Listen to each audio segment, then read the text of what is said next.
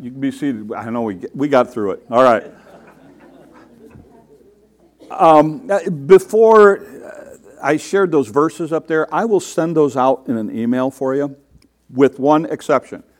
Uh, don't don't put them on Facebook, and the re- you put pull individual ones, but don't put the list on Facebook. The reason is um, I, I got that from another place. I would rather send you the link, and then if you want to link it on Facebook, you can link to that article uh, where he lists all that. So, and maybe I'll do that. Maybe I'll put that one on the church.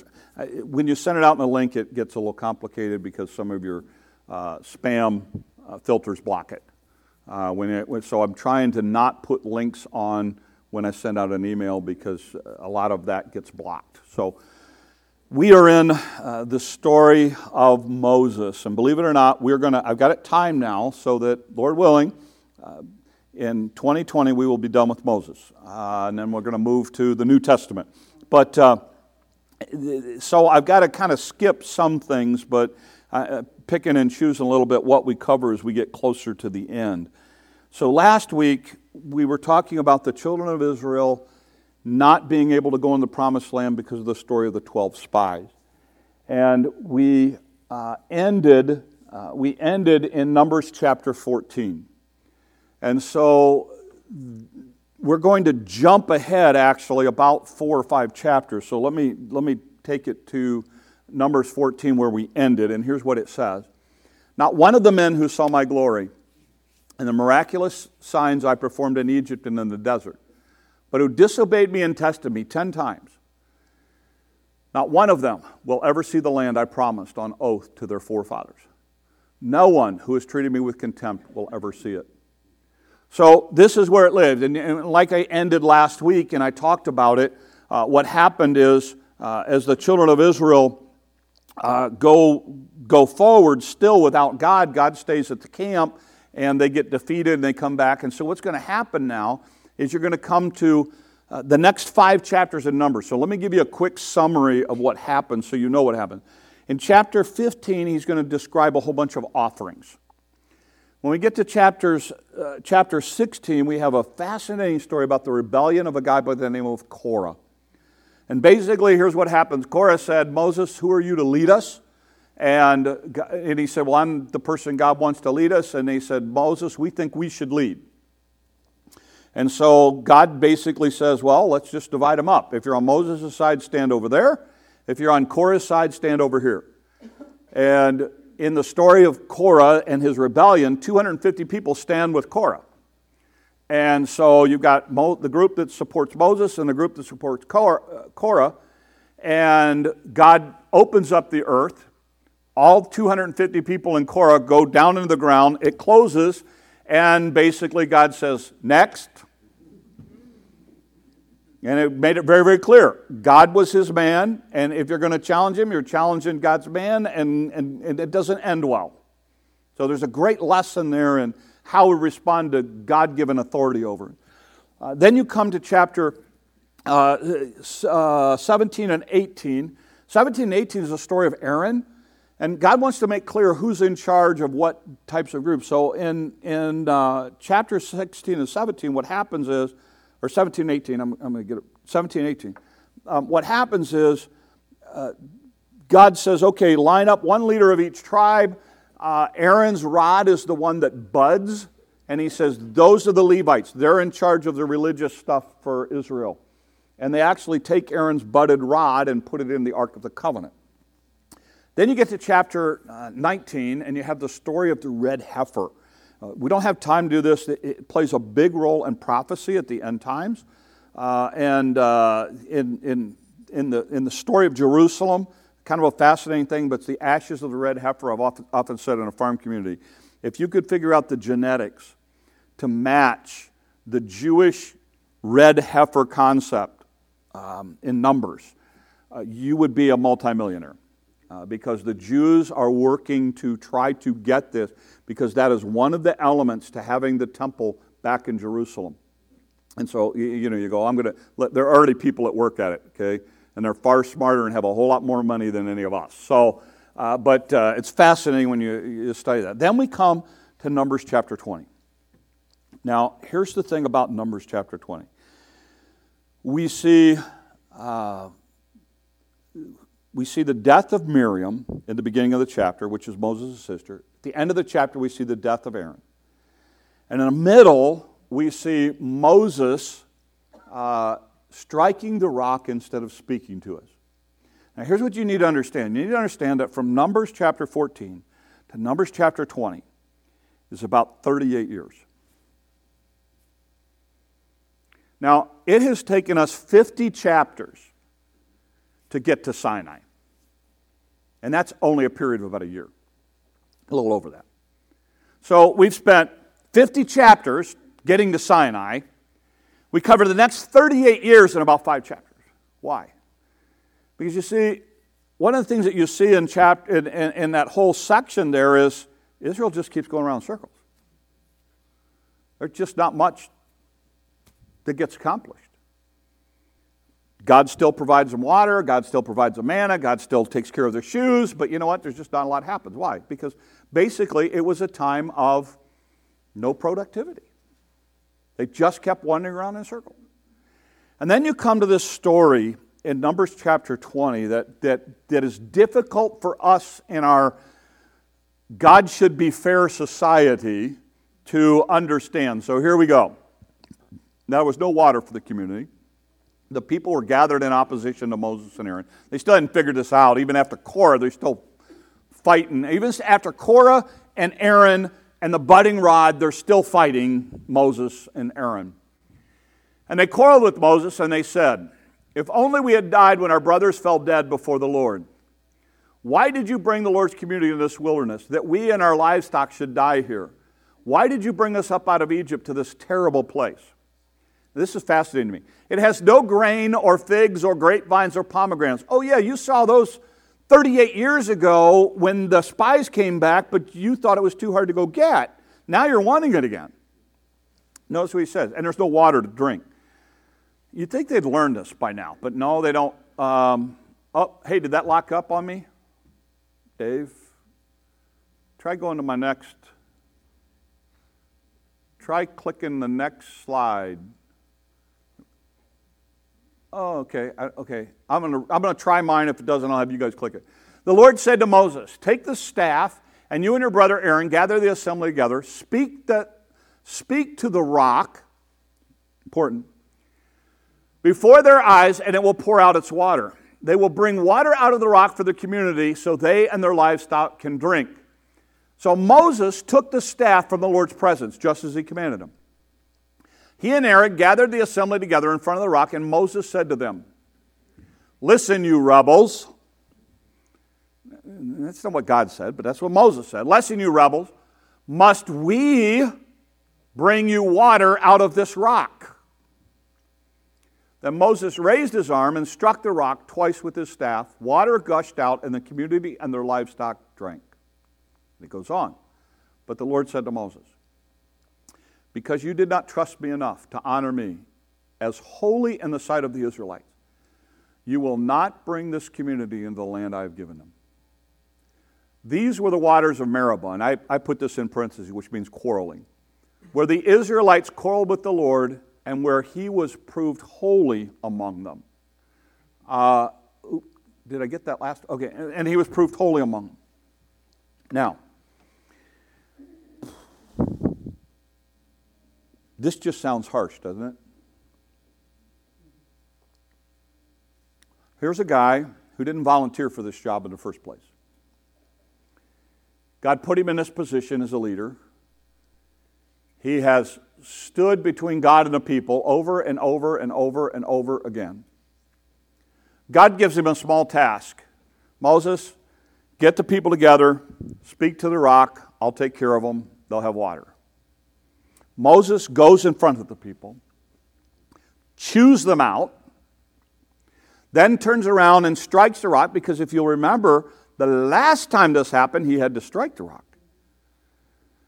So he doesn't pay attention to what God has told him to do. He strikes the rock, and water comes out. And I think one of the issues here, too, is also the idea that he says, he uses that word we, taking credit for something God was going to do. And then God basically calls him in and says, Okay, Moses, because you've done this, you're not going in. All this work, all this time, all this investment, you're not going in. And it, it, when you get to the book of Deuteronomy, Deuteronomy, it's interesting because just before the children of Israel go into the promised land, Moses actually makes an argument to God to let him go in. And God actually says, Stop, we're not talking about this anymore. What's done is done. Um, and we'll, when we get to that story, we'll talk about how God does honor Moses and his commitment. But at this point in the story, this seems pretty harsh. Um, and, and, and, you struggle with it. I mean, there's a lot of Bible scholars that really, really, really struggle with it. So as you put the whole thing together, you know, you, you, you get the story played out in, in the way that, that Moses here, it, it just seems like, wow, God, isn't that, that's just too, I mean, all he did, all he did was hit it instead of talking to it. Is it really that big a deal? And therein is our lessons. Uh, so let's talk about a, a couple of things.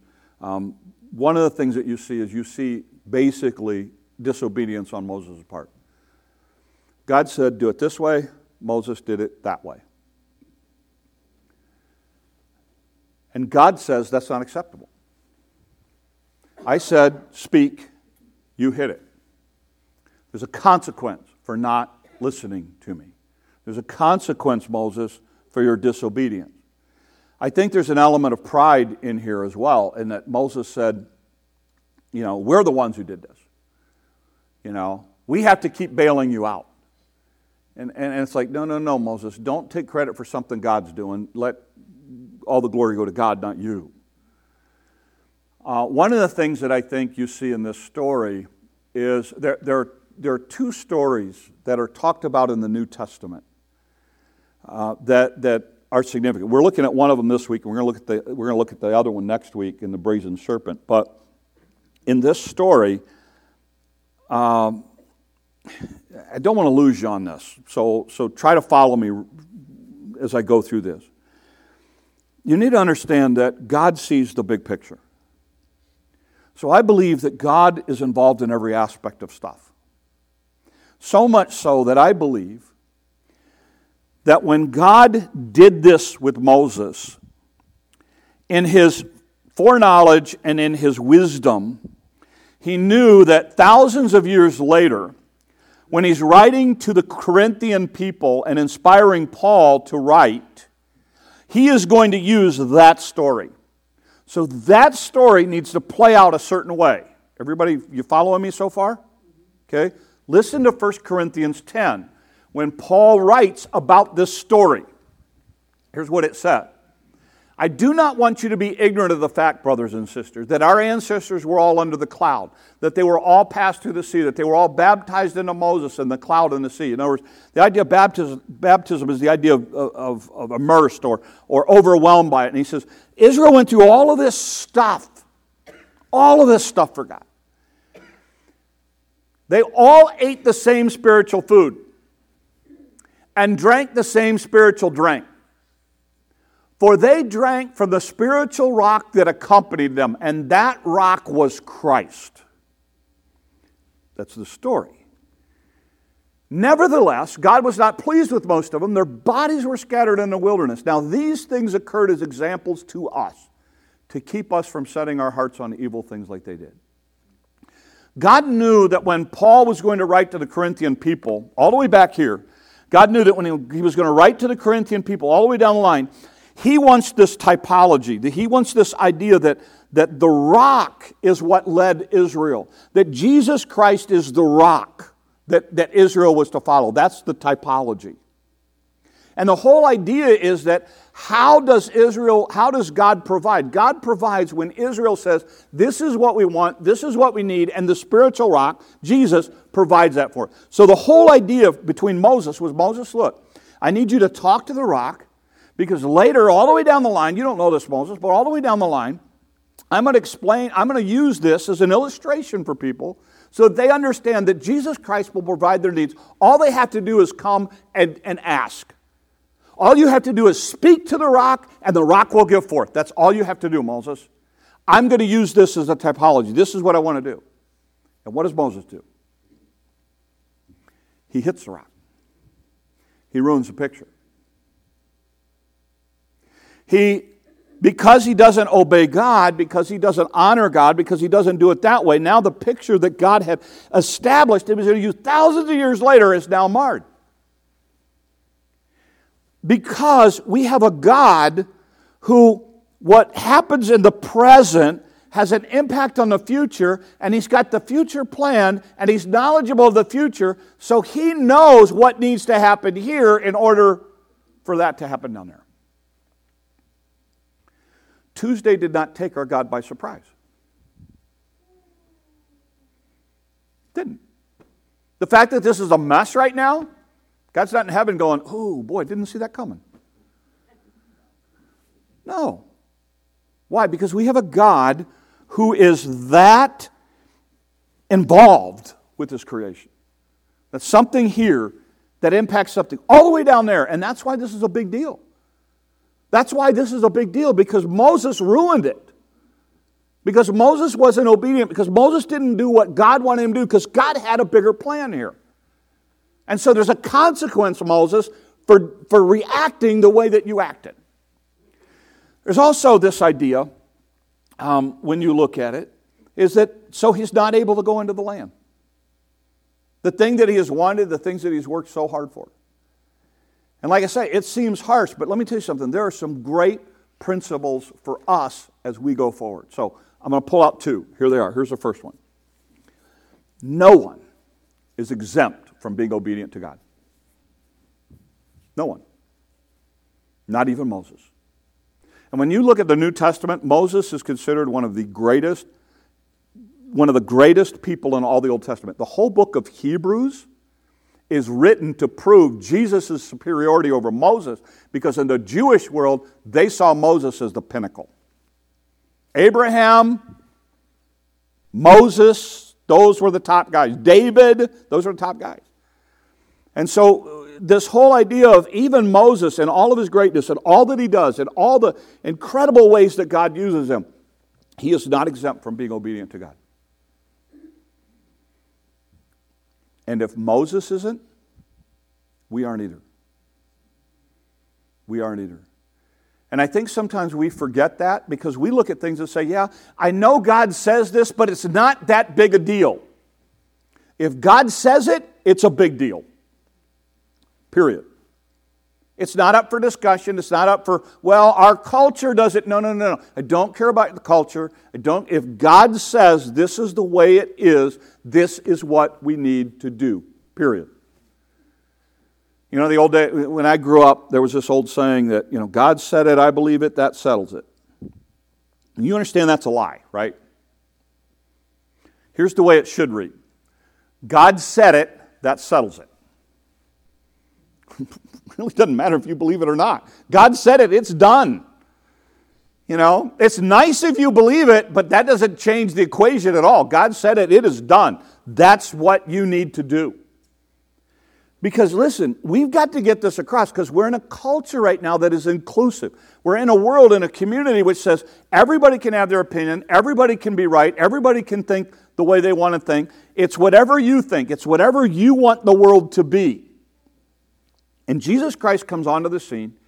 He walks on this planet, and he basically says this I am the only way, I'm the only truth, I'm the only life. No one gets to the Father but by me, period. I don't care what religious system you want to set up, if it's not that, it's wrong. I'm not going to give second chances for somebody who says, Well, I, I was really, really sincere. It doesn't matter. Sincerity doesn't matter at all. Because, as my wife points out to me from time to time, you are sincerely wrong. I can be as sincere as I want, but I can still be wrong. And the reality of it is, God said, look, when, and when God says, look, this is the way it is, that is the way it is. And we're in a culture that likes to adapt and change and be inclusive and say, you know, well, you know, we're just all going to come together. It doesn't matter what we believe. Yes, it does. Because if what we believe is not consistent with what God says, then we're wrong. We're wrong. You go, well, you know, I just think it's a. No, it's not okay. It's wrong. And we've got to get back to that. We've got to get back to black, white. We've got to get back to this idea of what God says is what God says, and we don't get the option of, of catering it, so to speak, to our culture, to our lifestyle. Um, it's important. One of the things that you see in Scripture, and one of the things that you see here is you have to do the right thing in the right time, in the right way, in order for God to be, for order to have God's blessing on your life. Kids, listen to me. I mean, adults too, but teenagers, kids, uh, young people, college, parents, listen. You have to get it all right. You have to, say, you have to do the right thing in the right time in the right way in order to encourage God's blessing. What you have to be very careful of is saying, because God blessed this, God approves of this. All right, so let me say it again. Because God blessed this, God approves of it. Does water come out of the rock in this story? Yes or no? Yes. So God blessed it, right? No, because Moses doesn't get to go into the land. So God's blessing does not necessarily mean that God approved of the way they did it. Here's a great example in the New Testament. You know who you know who the greatest failure of prophets is in the Bible? Jeremiah. Jeremiah preaches his entire ministry, and not one person responds to his message. Can you imagine as a pastor going, My claim to fame is that in 70 years of ministry, nobody listened to me. Not one life was changed because of what I did. Not one. That was Jeremiah's claim. My entire ministry, zero converts, zero people who said, I want to follow you. You know who preached the greatest revival in all of the Old Testament? Jonah. There are more people converted under Jonah's ministry than, than any other. So Jonah has the great, an entire city of pagans believes Jonah and follows God. And when Jonah finishes preaching, here's what he does he preaches the message, eight word Hebrew message, climbs up onto a hill, and says, Okay, God, now wipe them out. He didn't want to see any of them converted, they were the enemy. He wanted them all gone. And so, his, so he, the book ends with Jonah sitting on a hill. And finally, God says, You know what God says to Jonah? Jonah, if you don't care about all the people that would have died, think of all the animals that would have died. Jonah, do you know how many cattle would have been killed if I did what I said? These people repented. They, they changed. I, I, I'm going to give them another chance. In heaven's economy, who do you think's rewarded? Jeremiah, who was faithful with no results? Or Jonah, who was hard hearted, rebelling against God, and who saw the greatest result?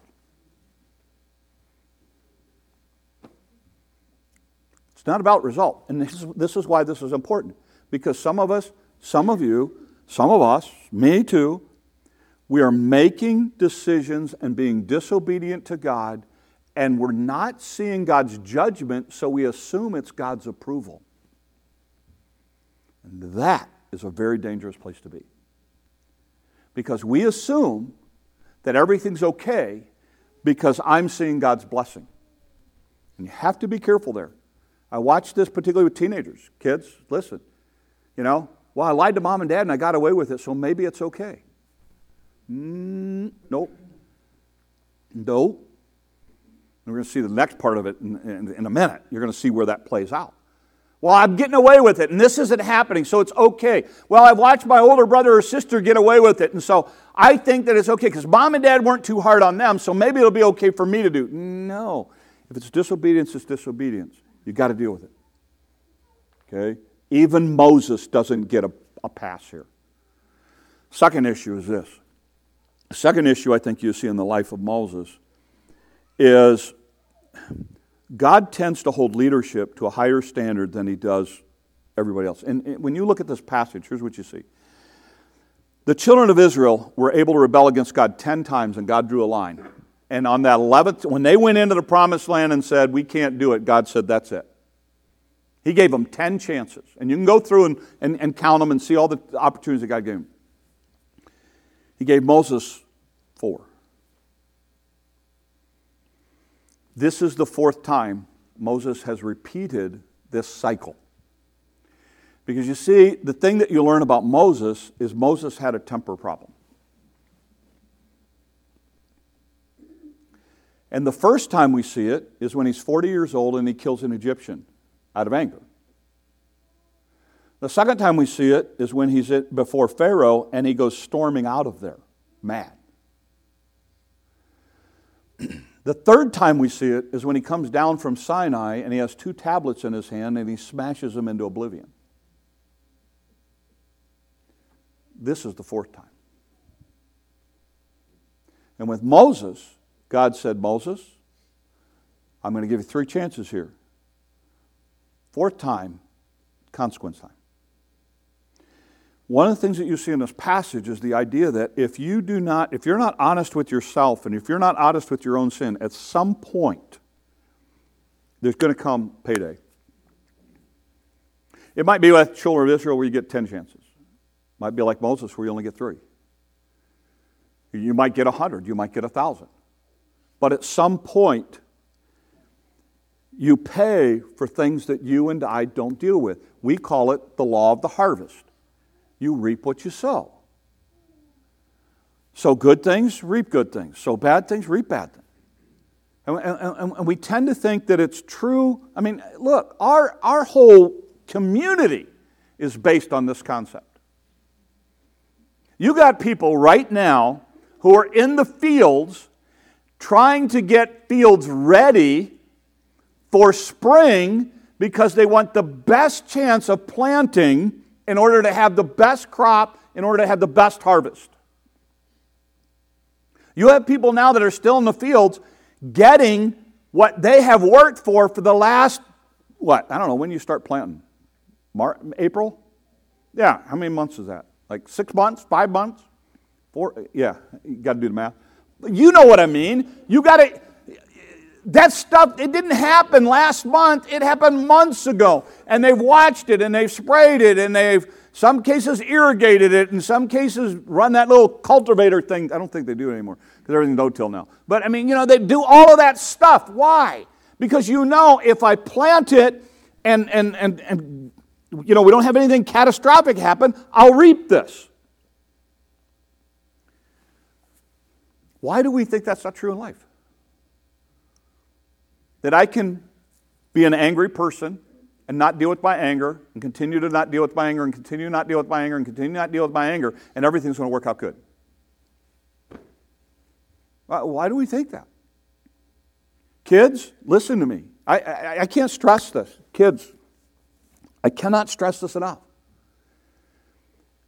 You need to learn to be people of truth because it you will pay a price. And here's the thing you're in a culture where lies are, are getting by and, and people are getting by with lying and people are getting by with deception. So it's very hard for you to believe that there's a payday coming. There's a payday coming. You don't know when. You deal with it now. You deal with it now. And for some of us, what happens is we have areas in our life that we just think we're never going to reap anything from it, and we can continue and continue and continue and continue. And there comes a, there comes a point in life where, where all of a sudden it's like, okay, it's reaping time.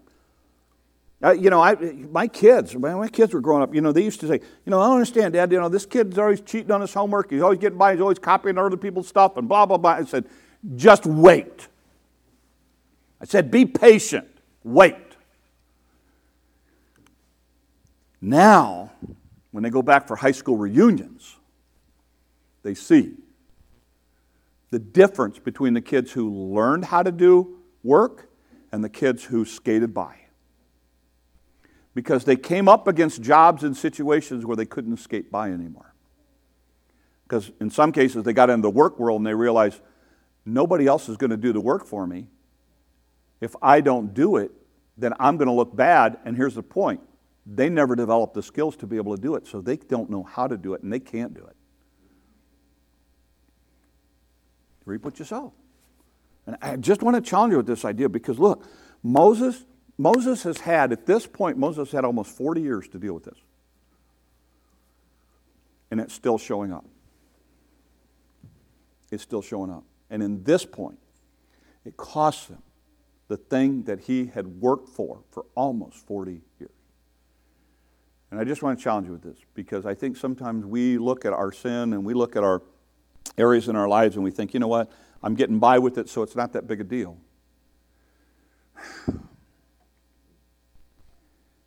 Deal with it. Deal with it now before you cross that line with God where it said, now it's time for harvest. Now it's time to reap what you've sown.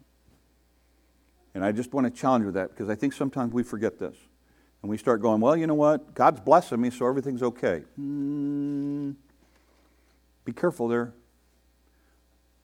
Moses hit the rock out of disobedience. Water still came out of the rock. And everybody who was standing there was going, awesome. God's with us. He's provided us water. And Moses is probably thinking the same thing. It wasn't that big a deal, God.